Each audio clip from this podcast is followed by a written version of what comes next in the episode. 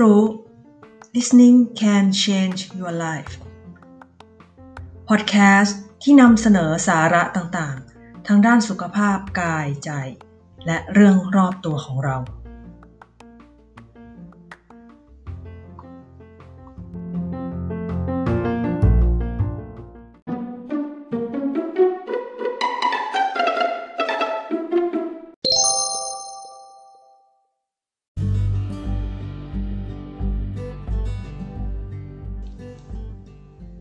วัสดีค่ะ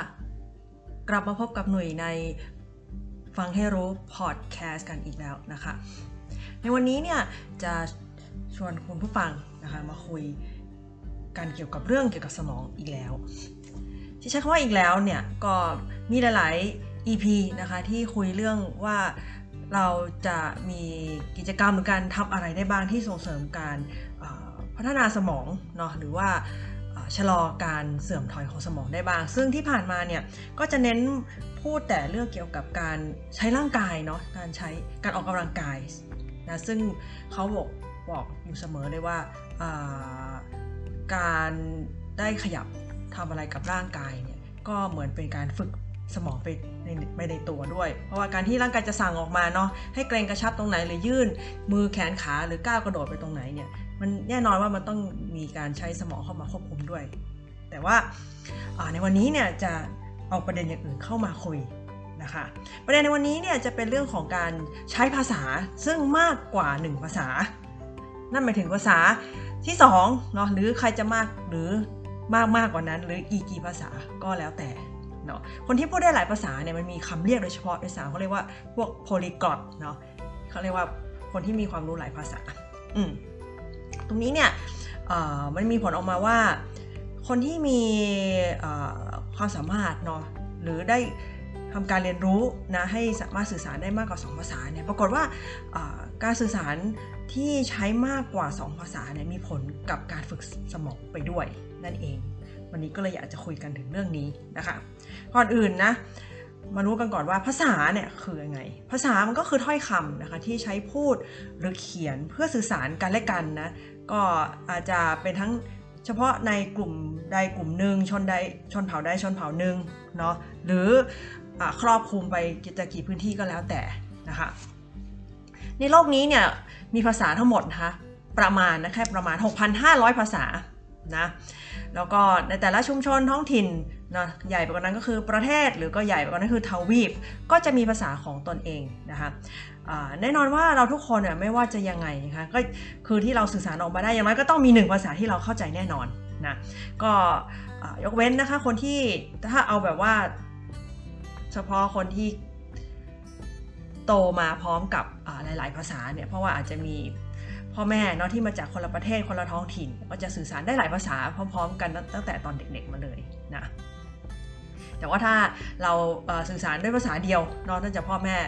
ใช้ภาษาเดียวกับเรา หรือว่าเป็นไม่ได้เป็นคนต่างชาตินะหรือต่างประเทศกันเนี่ยเอาเป็นว่าณวันหนึ่งแล้วพอเข้าไปในระบบการศึกษาเนี่ยเราก็จะได้เรียนภาษาที่ 2 เพิ่มอีกหนึ่งภาษาเป็นอย่างน้อยนะแล้วคำว่าเป็นอย่างน้อยเนี่ยคือสมัยก่อนก็อาจจะแค่ภาษาเดียวแต่สมัยนี้จะเห็นว่าเด็กๆก็เริ่มได้เรียนมากกว่านั้นไปแล้วตั้งแต่เด็กเราไม่ต้องรอให้โตกว่านั้นนะ ภาษาเนี่ยก็เป็นสิ่งหนึ่งที่นำมาแบ่งนะคะเป็นความถนัดนะที่บอกว่าเป็นความถนัดเนี่ยบางคนเขาก็จะบอกว่าฉันถนัดเลขเนาะฉันถนัดภาษาอย่างเองนี่ก็จะบอกเลยว่าตัวเองเนี่ยไม่ถนัดเลขนะแต่ว่าในภาษาที่2เนี่ยในส่วนใหญ่แล้วพอเราเข้าในระบบการศึกษาเนี่ยเนื่องจากภาษาอังกฤษเป็นภาษากลางเนี่ยส่วนใหญ่ก็จะน่าจะได้เริ่มต้นที่ภาษาอังกฤษก่อนนะ แต่ว่านะด้วยความที่บอกว่ามันแบ่งเรื่องของความถนัดด้วยเนี่ยบางคนก็แม้ว่าจะได้เรียนในโรงเรียนมาแล้วเนาะพอโตมาแล้วเนี่ยก็ไม่ได้ว่าทุกคนจะได้ภาษาที่ 2 ติดตัวเสมอไปเนาะไม่ว่าจะด้วยเหตุผลอะไรก็แล้วแต่อย่างเช่นว่า มีความไม่ชอบเป็นการส่วนตัวเนาะบอกว่าฉันถนัดอย่างอื่นอะไรเงี้ยหรือว่าโอกาสในการนำไปใช้มีน้อยนะ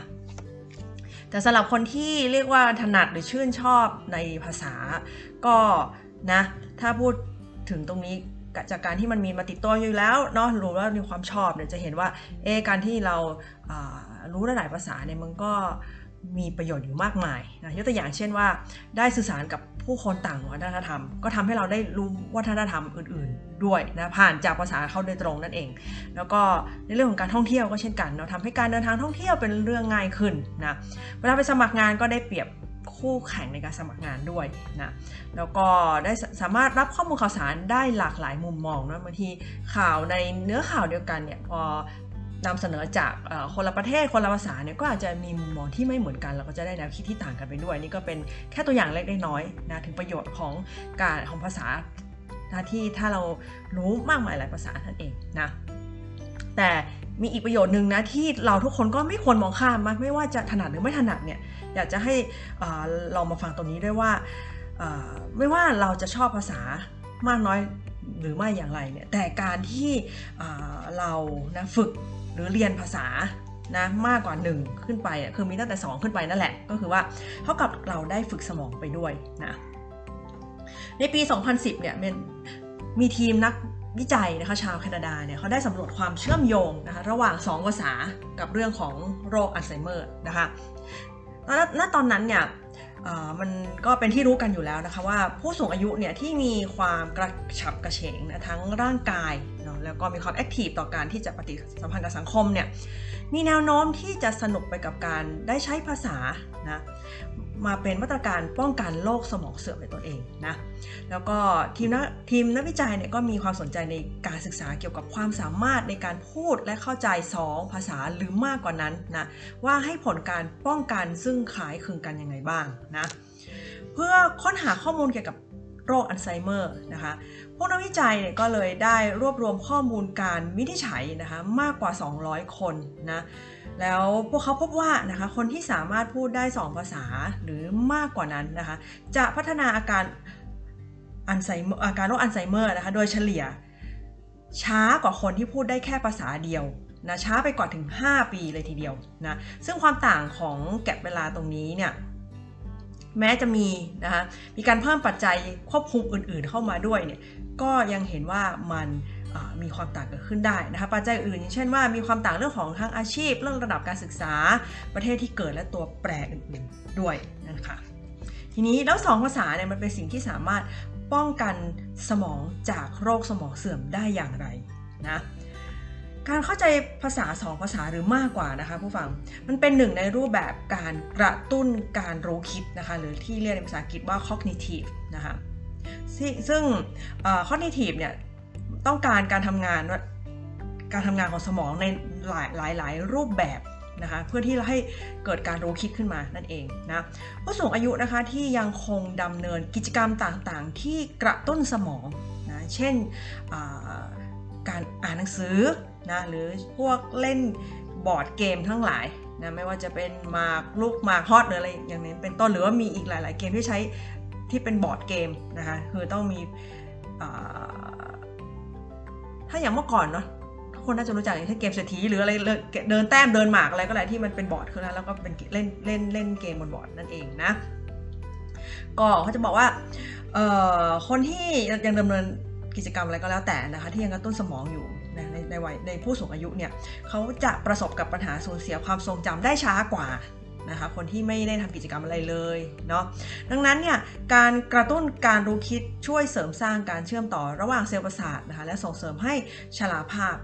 ในแบบที่ยังมีสุขภาพแล้วก็มีการรู้คิดที่ดีด้วยนะ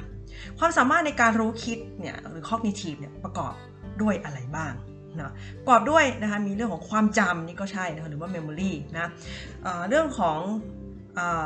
การรู้จำแบบ นะคะหรือเรียกว่า pattern recognition การรู้จำแบบก็คือการแยกแยะหาความสัมพันธ์และลักษณะทั่วไปของสิ่งของต่างๆนะคะแล้วก็มีเรื่องของการสร้างความคิดรวบยอดนะคะหรือ concept formation เรื่องของความสนใจ attention นะคะการรับรู้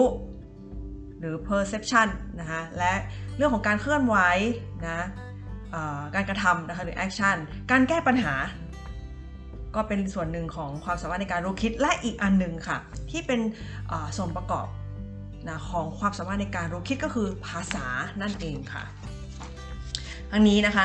บอกว่าในกรณีของสองภาษาเนี่ยจึงเกี่ยวข้องกับการกระตุ้นสมองเนาะตามที่บอกเนี่ยเพราะว่าเป็นกิจกรรมที่ต้องการการประมวลผลของระบบประสาทที่มากขึ้นนะมีผลต่อ ครงข่ายสมองในขอบเขตที่กว้างขึ้นนะ และอาจเป็นทางออกที่ดีในการส่งเสริมสิ่งที่เรียกว่า cognitive reserve นะแล้วเอ๊ะ cognitive reserve นี่คืออะไรนะคะ cognitive reserve เนี่ยหมายถึง สมรรถภาพสำรองของการรู้คิดนะ หรือจะเรียกอันนึงว่าความสามารถในการรับรู้ที่เตรียมเผื่อไว้ ซึ่งนะเพื่อให้เข้าใจง่ายกว่านั้นเนี่ยผู้ทำการศึกษานะหรือพวกนักวิจัยเนี่ยเขาจะเรียกอย่างนึงว่าเป็นสมรรถภาพของสมอง เพื่อคงการทำงานหรือฟังก์ชันที่เหมาะสมแม้มีโรคภัยเข้ามาจู่โจมนะซึ่งได้มีการบันทึกไว้นะคะโดยผู้นักวิจัยก็บอกว่า ความเข้าใจ 2 ภาษาเนี่ยมีส่วนเกื้อหนุน cognitive research นะซึ่งช่วยทำหน้าที่ชดเชยในกรณีหากมีผลกระทบทางด้านประสาทเกิดขึ้นนั่นเองนะ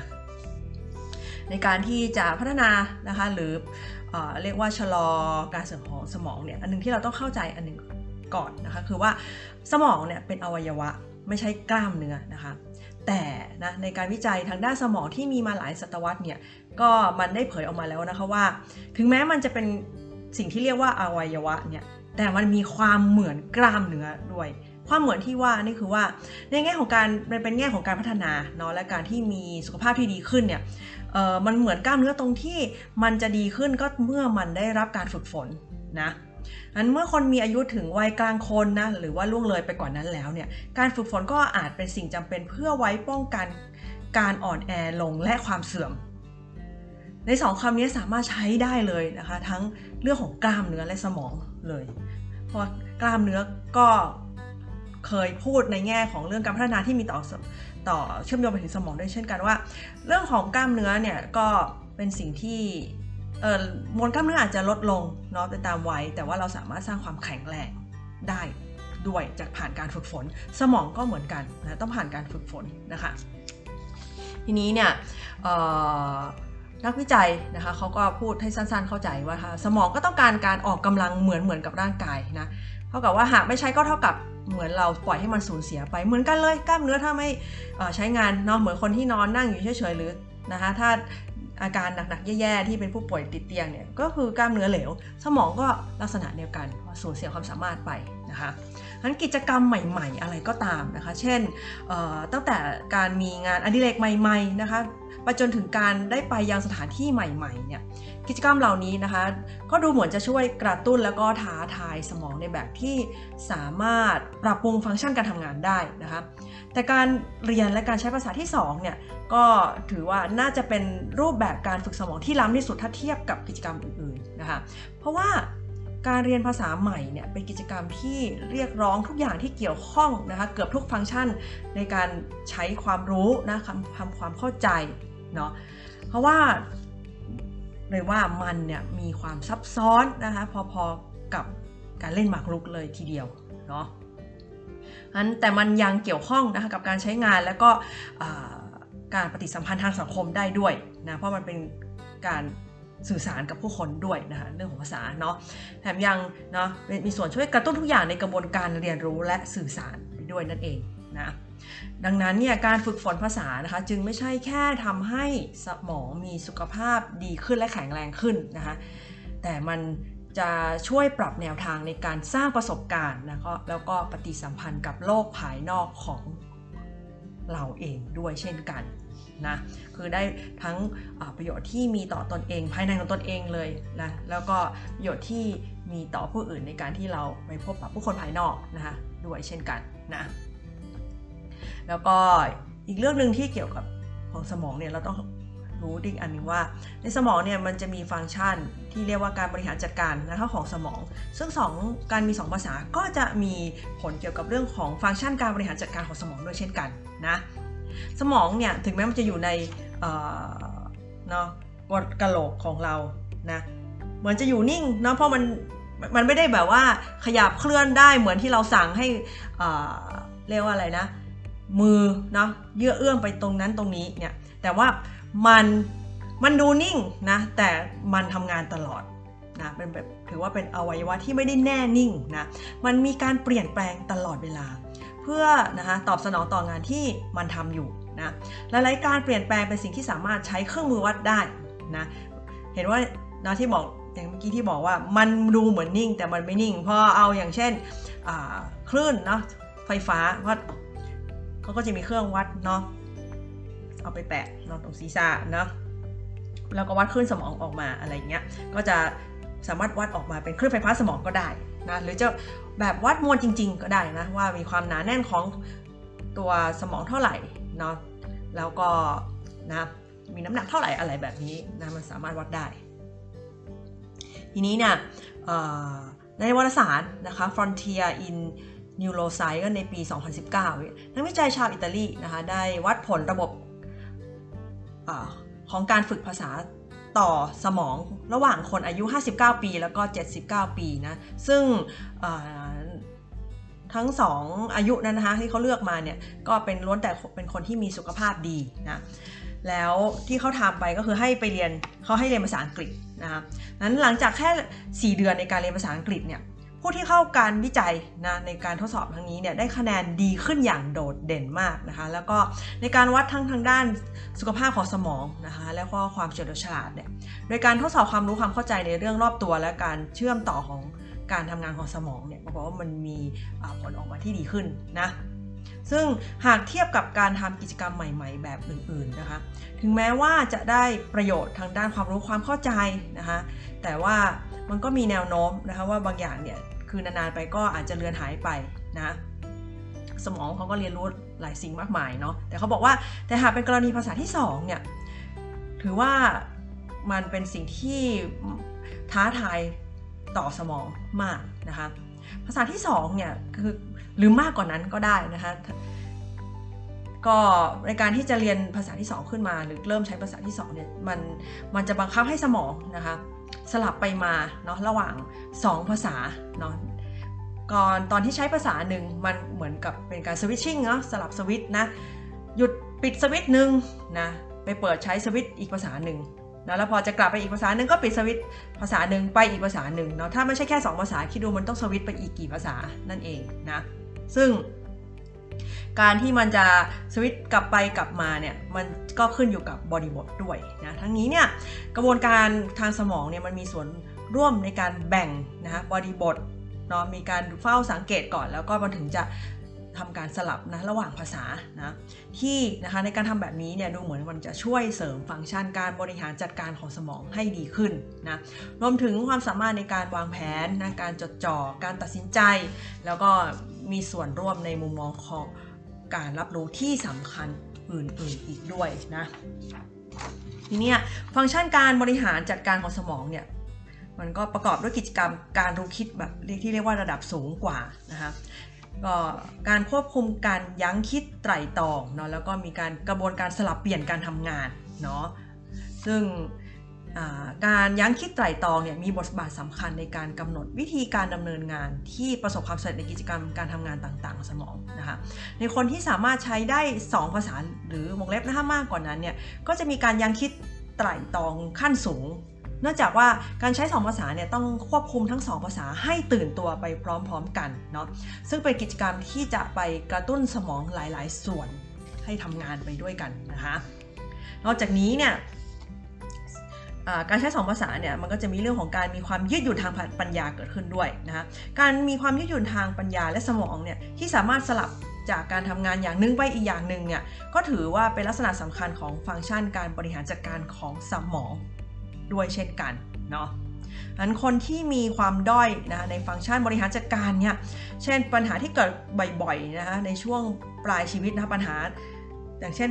มีอายุที่มากขึ้นเนาะที่ที่จนมีความด้อยเนาะของการทำงานของสมองเนาะหรือบางคนก็อาจจะมาจากที่มีอุบัติเหตุนะคะหรือมีอาการบาดเจ็บทางสมองเนี่ยก็เลยทำให้ฟังก์ชันตรงนี้มันด้อยไปนะคะก็ทำให้นะคะพอความด้อยของฟังก์ชันในการบริหารจัดการมันด้อยไปนะคะก็จะทำให้มีการลดลงของความสามารถในการเปลี่ยนความคิดนะคะหรือพฤติกรรมในการตอบสนองต่อสถานการณ์ที่เปลี่ยนแปลงนะคะ นั้นโดยเบื้องต้นเนี่ยสมองของคนที่เป็นแบบนี้เนี่ยก็จะกลายเป็นคนที่สมองวนอยู่แต่เรื่องกับเรื่องเดิมๆนะคะหรือว่าทำกิจกรรมเนาะหรือมีความคิดที่อยู่ในแพทเทิร์นเดิมๆนะหรือว่าเป็นแพทเทิร์นอะไรก็แล้วแต่ที่มันไม่ได้มีประโยชน์หรือเป็นแพทเทิร์นเก่าๆนะคะซึ่งในทางกลับกันเนี่ยหากนะคะเรามีความสามารถนะคะมีมากกว่า 2 ภาษา นะหรือ 2 ภาษานั่นแหละนะสมองก็จะได้ถูกกระตุ้นนะคะมีการตื่นตัวอยู่ตลอดเวลาเนาะเพราะว่าจากการพูดภาษาหนึ่งถ้าเราคุ้นชินอะเราก็แทบจะไม่ต้องเรียกว่าเราก็จะโต้ตอบได้อัตโนมัติเนี่ยแต่พอมันเป็นเริ่มหลาย ๆ ภาษาปุ๊บเนี่ยสมองมันจะเริ่มตื่นมันจะตื่นตัวมากขึ้น เพราะมันจะเตรียมตั้งรับนะคะว่าเอ๊ภาษาอะไรที่กำลังจะสื่อสารกับเรานะอยู่เนาะซึ่งมันจะช่วยคงรูปแบบฟังก์ชันการสลับเปลี่ยนภาษาเอาไว้นะคะ ดังนั้นเนี่ยอาจจะเป็นแนวทางหนึ่งนะคะที่ความมีหรือความเป็น 2 ภาษาช่วยทำให้สมองคงความกระฉับกระเฉงแล้วก็มีสุขภาพดีเนื่องจากมันต้องถูกมันจะถูกกระตุ้นและทำให้มีการเรียกว่า alert อยู่ตลอดเวลานะคะซึ่งนี่ในฐานะที่เป็นล่ามเนี่ยบอกได้เลยว่าสมองเนี่ยเป็นอวัยวะที่กินพลังงานมากมากๆนะอันนี้ในแง่ของการตอนที่ ทำงานล่ามค่ะมันใช้สมองเยอะมากจริงการที่มันเราต้องฟัง แล้วก็สลับจากภาษาหนึ่งพูดไปอีกภาษาหนึ่งเนาะนึกถึงว่าตอนที่เราฟังเนี่ยเนาะเราใช้เราต้องใช้ประสาตอนในการฟังแล้วก็แล้วก็ไหนจะทำความเข้าใจของประโยคในการเปลี่ยนภาษาเป็นอีกภาษาหนึ่งนะแล้วก็มาจดก็มีเรื่องทักษะการเขียนมา แล้วก็จะหลังจากที่ประมวลทุกอย่างเสร็จแล้วก็จะต้องอพูดออกไปเนี่ย อันนี้ก็ส่วนหนึ่งแต่ว่านึกถึงถ้าเป็นการแปลที่เรียกว่าแปลฉับพลันนะคะคือว่าแทบจะไม่ได้มือนี่อาจจะเขียนยิกๆ แต่ว่าเขาจะไม่รอให้เราเเรียกว่าเขาจะไม่หยุดพักอะ่ะแล้วเขาก็ผูกเราเข้าไปเรื่อยๆนะคะแปลฉับพลันเนี่ยสมองก็จะทำงานตลอดเยอะมากเนาะสิ่งที่พูดไปเมื่อกี้ทั้งหมดเนาะตั้งแต่แบบ ได้ยินทักษะจากการได้ยินเนาะจนไปถึงทักษะพูดออกมาเนี่ยคือมันต้องประมวลอะไรเยอะมากก่อนจะพูดออกมา แต่มันต้องใช้เวลาสั้นมากเนาะฟังปุ๊บพูดฟังปุ๊บพูดเนี่ยบอกได้เลยว่าที่ตอนที่บอกว่ากินพลังงานมากเนี่ยก็คือว่าเคยแปลแล้วถึงขั้นมันผ่านไปหลายชั่วโมงแล้ว ถึงท่านต้องหยุดแล้วบอกเขาว่าเออใครมีลูกอมไหมคงไม่ไหวแล้ว คือตอนนั้นมันใกล้เที่ยงแล้วด้วย แล้วรู้สึกว่าสมองแบบมัน โหลดพลังงานเราไปเยอะ แม้แต่ตอนที่อะไรนะ พอกินอาหารมื้อกลางวันเสร็จอะไรเงี้ยแล้วก็กลับไปทำงานต่อให้ในชั่วโมงกว่าๆสองชั่วโมงก็คือแบบว่าอาหารทั้งหมดที่กินไปมันเหมือนจะหมดไปแล้ว คือสมองดูดพลังงานจากอาหารไปหมดเลยอะไรประมาณนั้นเนาะยังมีต่ออีกนะคะว่า นี่ก็เป็นแค่ตัวอย่างนะคะว่าเออความ alert จากการที่ต้องใช้ภาษาเนี่ยมันแบบเร็วขนาดไหน อืมมันทำให้เราตื่นตัวได้ขนาดนั้นเลยทีเดียวเนาะ แต่ยังไงก็ตามนะคะในเรื่องของสองภาษาเนี่ยบางคนก็อาจจะมีตั้งคำถามว่าเออก็แน่สิบางคนเกิดในเออถ้าคนที่เกิดในบ้านนะที่มี 2 ภาษาอยู่แล้วเนื่องจากพ่อแม่นำมาจากคนละที่กันก็อีกเรื่องหนึ่งแต่ว่าเอาล่ะถ้าเป็นเรื่องของการที่ได้ไปเรียนเนาะภาษาอื่นเพิ่มเนี่ย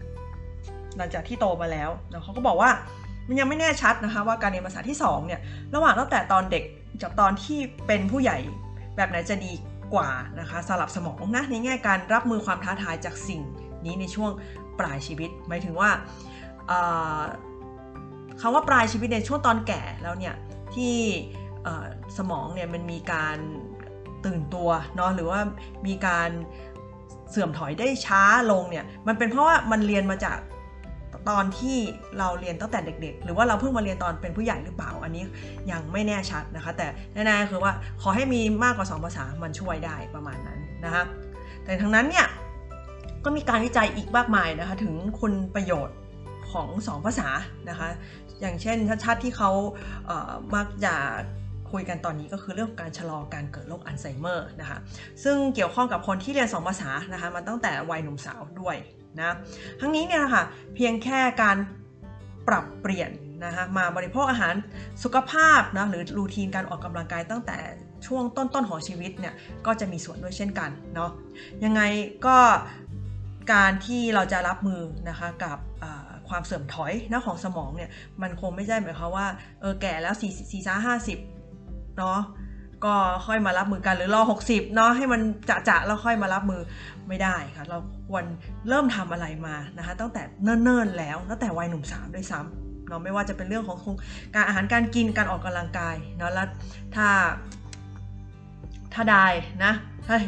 วันนี้มาฟังเนี่ยก็อืมเรื่องของภาษาก็เกี่ยวด้วยเนี่ยก็ลองเริ่มเรียนมากกว่าหนึ่งอีกหนึ่งภาษาก็จะเป็นอะไรไปนะเพราะฉะนั้นเนี่ยการการที่เเรา นะมาเริ่มเรียนภาษาเนี่ยถึงแม้อ้าวโอเค อาจจะมีวัยที่ล่วงเลยมาไกลพอสมควรแล้วเนาะเลยวัยกลางคนมาแล้วเนาะบางคนอาจจะสี่ห้าสิบมาแล้ว ก็แล้วแต่ก็ยังถือว่าอย่างน้อยเนี่ยค่ะได้เริ่มต้นแล้วแล้วก็เหมือนได้มีโจทย์นะคะเพื่อเสริมความท้าทายให้กับสมองนะก็ จะได้ไม่ท้อเนาะแล้วก็นอกเหนือจากประโยชน์นะคะในการรับคมสมองและทำให้มันเก่งกาจขึ้นแล้วเนี่ยมันก็ในทางปฏิบัติแล้วมันก็มีหลักฐานด้วยนะคะว่าการเรียน 2 ภาษาเนี่ยหรือมากกว่านั้นนะช่วยเพิ่มความสามารถในการปฏิสัมพันธ์กับผู้อื่นและโลกรอบตัวได้ด้วยเช่นกันนะคะแล้วก็เรื่องของเรียนภาษาในในปัจจุบันนี้นะถ้าเทียบกับสมัยก่อนอันนี้ง่าย ไม่ใช่ว่าเรียนง่ายนะ เพราะว่ามันแล้วแต่นะบางคนก็อาจจะบอกว่าหัวฉันไปไม่ทันไม่ได้กับเรื่องแบบนี้แต่จะบอกว่าช่องทางนะจะบอกว่ามันสมัยนี้ช่องทางมันเยอะมาก เมื่อก่อนเนี่ยในฐานะที่เป็นคนเรียนภาษาเนาะกว่าจะได้หนังสือมาเล่มหนึ่งกว่าจะได้วิดีโอเนาะหรือแผ่นซีดี ระดับ cassette tape ก็มีเนี่ยคือมันหายากมากแล้วก็ราคาแพงมากนะเดี๋ยวนี้ปรากฏว่ามีช่องทาง การเรียนรู้ผ่านออนไลน์ ซึ่งเรียกว่าเยอะมากแล้วก็นับไม่ถ้วนเลยก็ได้มันเยอะจริงๆนะแล้วก็ส่วนใหญ่มีไม่น้อยเลยดีกว่าว่ามันเขาเราสามารถเรียนได้ฟรีนะก็ถือว่านะยังไม่สายเกินไปค่ะที่จะเริ่มต้นนะเดี๋ยวนี้นะแล้วเพราะมันมีช่องทางเยอะเนาะแล้วก็ลองเริ่มต้นดูก่อนนะพอให้เราพอมีพื้นฐานอะไรบ้างนะแล้วหลังจากนั้นเนี่ยช่องทางที่จะนำไปใช้งานเพราะคนใส่จะบอกว่าก็เมื่อมันไม่ได้ใช้มันก็ลืมสิ ช่องทางในการใช้งานก็มีเยอะนะคะก็เป็นมันก็จะมีบริการต่างๆนะคะที่เราสามารถจะเรียนนะหรือเขียนพูดคุยกับเจ้าของภาษาก็ได้ ก็อาจจะมีทั้งฟรีไม่ฟรีนะคะในเมื่อก่อนที่ที่เคยเริ่มเรียนภาษาสเปนเนี่ยบอกว่าตอนนั้นไม่ได้ไม่ได้ใช้ช่องทางที่จะได้สนทนาด้วยด้วยการพูดเนี่ยนะคะกับเจ้าของภาษาโดยตรงเนี่ยแต่วันนั้นไปตอนนั้นไปเจอน่าจะเป็นเว็บอื มั้งถ้าจำไม่ผิดเออเป็นเว็บไซต์อันหนึ่งที่จะมีสมาชิกเยอะมากหลากหลายภาษา เราก็แค่โพสต์นะคะสิ่งที่เราเขียนเขาก็ให้เราแค่แชร์เหมือนเรียงความอะส่งไปนะแล้วก็จะมีไม่แน่จำจำจำตัวเว็บนี้ไม่ได้ชัดเจนรู้แต่ว่าพอเราส่งไปแล้วเนี่ยก็จะมีพวกเจ้าของภาษานะคะหรือว่าคนที่รู้ภาษาเนี่ยเขาจะมาคอยแก้ ประโยคให้เราเนาะบางคนก็อาจจะอธิบายให้เราด้วย ในทางเดียวกันเนี่ยถ้ามีคนเรียนภาษาในที่เราที่เรารู้เนาะตอนนั้นก็ได้แก้ภาษาไทยแก้ภาษาญี่ปุ่นคนอื่นไปด้วยอะไรอย่างเงี้ยก็เป็นการแลกเปลี่ยนกัน อย่างนี้ก็มีนะรวมไปถึงบางทีก็ในบางพื้นที่ก็อาจจะมีสมาคมหรือชมรมนะคะแลกเปลี่ยนภาษาซึ่งในเชียงใหม่ก็มีนี่ก็เคยเข้าไปอยู่ที่หนึ่งซึ่งเขาก็จะมีการนัดนะคะตอนนั้นน่าจะเป็นทุกวันจำไม่ได้อะวันไหนก็ไม่แน่ใจ แต่เขาจะมีเขียน มีมีหน้าเพจของเขาแล้วเขาจะนัดกันวันนี้วันนี้วันนี้นะเรามาเจอกัน แล้วปรากฏว่าก็จะมีคนหลากหลายภาษามาเจอกัน แล้วก็ใครสนใจอยากจะพูดคุยกับคนภาษาไหนนะก็สามารถใช้โอกาสนั้นได้ด้วยเช่นกัน จะเห็นว่าตอนนี้ในการพบปะเนี่ยมันได้ไม่ยากเลยเนาะแล้วก็ถึงแม้ในยุคนี้นะก็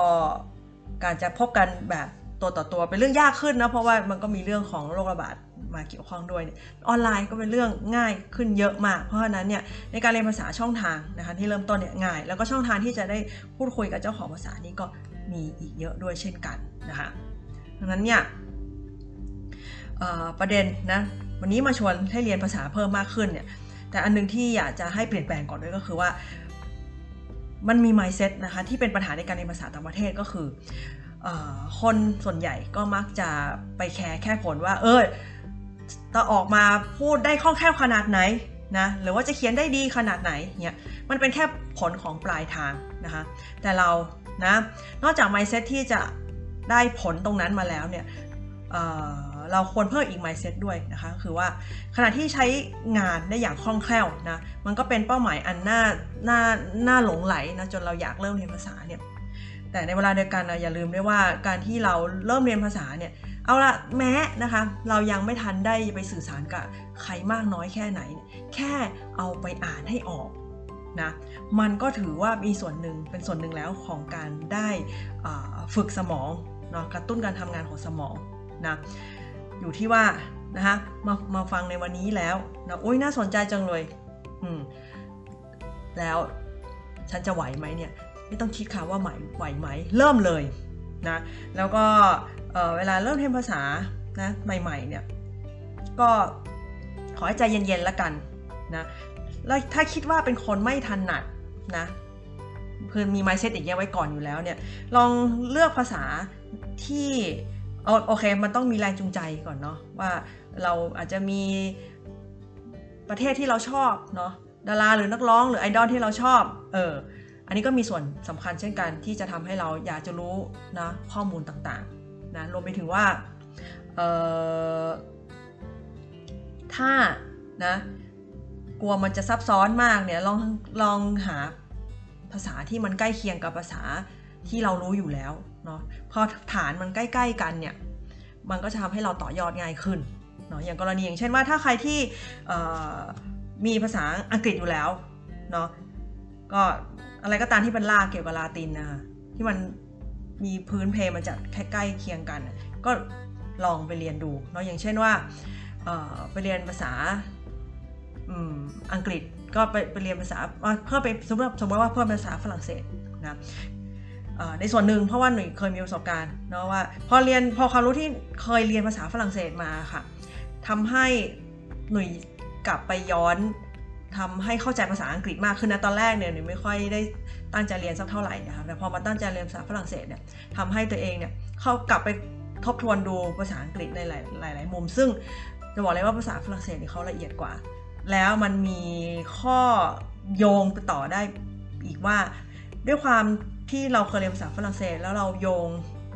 โยงแล้วเรียกว่าเข้าใจภาษาธรรมชาติของภาษาเขาในระดับหนึ่งนะไม่ได้บอกว่ารู้เองรู้ขนาดนั้นเนี่ยก็พอไปเริ่มเรียนภาษาสเปนที่ก็คือแบบ ไม่ได้ตกใจเลย เพราะว่าอ๋อมันต้องมีการแบ่งเพศเออก็เป็นเรื่องธรรมดา มันต้องมีการผัน verb ก็เป็นเรื่องธรรมดาเพราะเราเคยตกใจมาครั้งหนึ่งแล้วตอนที่เปลี่ยนจากอังกฤษมาเป็นฝรั่งเศสอะไรเงี้ยแล้วถ้าถ้าได้ฝรั่งเศสได้สเปนเนี่ยมันก็ไม่แปลกหรอกค่ะถ้าคุณจะสามารถลากไปที่ภาษาอิตาลีภาษาโปรตุเกสอะไรเงี้ยซึ่งมันก็ใกล้เคียงกันนะมีเรื่องเพศแล้วเยอรมันก็อีกอันหนึ่งนะซึ่งก็จะมีเรื่องเพศ เนาะแล้วก็เรื่องการผัน verb หรืออะไรอย่างเงี้ยนะหรืออีกฝั่งหนึ่งถ้าเป็นเอเชีย สมมติว่าถ้าเรารู้ภาษาญี่ปุ่นนะคะญี่ปุ่นมันก็มีรากคาตัวคันจิมาจากจีนนะเพราะฉะนั้นก็ไม่แปลกถ้าเราจะหันไปเรียนภาษาจีนด้วยได้ด้วยก็ได้นะหรือว่าจะผ่านไปเพิ่มภาษาเกาหลีก็ไม่ถือว่าไม่แปลกนะคะเพราะว่าในเกาหลีก็มีภาษามีคำหลายคำที่เขียนด้วยตัวอักษรจีน แต่เป็นตัวอักษรจีนที่ เป็นลากคำที่มามาคำศัพท์ที่มาจากภาษาญี่ปุ่นเนาะในช่วงที่ญี่ปุ่นเคยเข้าไปลุกลานเกาหลี ก็มีเขาทิ้งคำศัพท์ไว้หลายคำด้วยเช่นกัน อันนี้ก็มีเนาะแกมมาก็ใกล้เคียงกันอะไรแบบนี้ค่ะ ถ้าเกิดว่ายังไม่แน่ใจเนี่ยเออแล้วอยากจะให้มันง่ายขึ้นเนี่ยก็อาจจะต้องลองจากภาษาที่มันใกล้เคียงกับที่เรามีความรู้อยู่อะค่ะนะอะไรก็แล้วแต่ค่ะ ประเด็นก็คือว่าขอให้เริ่มแล้วกัน เพราะยิ่งเริ่มเร็วก็จะได้รับผลนั้นเร็วด้วยเช่นกันนั่นเองนะคะ ก็ เดี๋ยวนี้ก็มีหนังมีหนังสืออะไรให้ดูเยอะแยะนะคะก็อย่างว่าสิ่งเหล่านี้ก็จะเป็นเครื่องไม้เครื่องมือนะคะ ช่วยในการกระตุ้นให้เราสนใจภาษาอีกหนึ่งภาษา หรือมากกว่านั้นก็ได้ให้เพิ่มมากขึ้นนะจะได้มากได้น้อยอย่าลืมค่ะว่า อืมสื่อสารได้เนาะอ่านได้มากขึ้นก็ดีก็น่าสนุกดี แต่นะคะที่กระบวนการเรียนรู้ที่กำลังเกิดขึ้นค่ะ มันพัฒนาสมองเราด้วย อยากจะเน้นเรื่องนี้สำหรับวันนี้ค่ะ ในวันนี้นะคะ ก็ขอบคุณคุณผู้ฟังทุกท่านที่ติดตามรับฟังฟังให้รู้นะคะ ไว้เจอกันใหม่ใน EP หน้าค่ะ สวัสดีค่ะ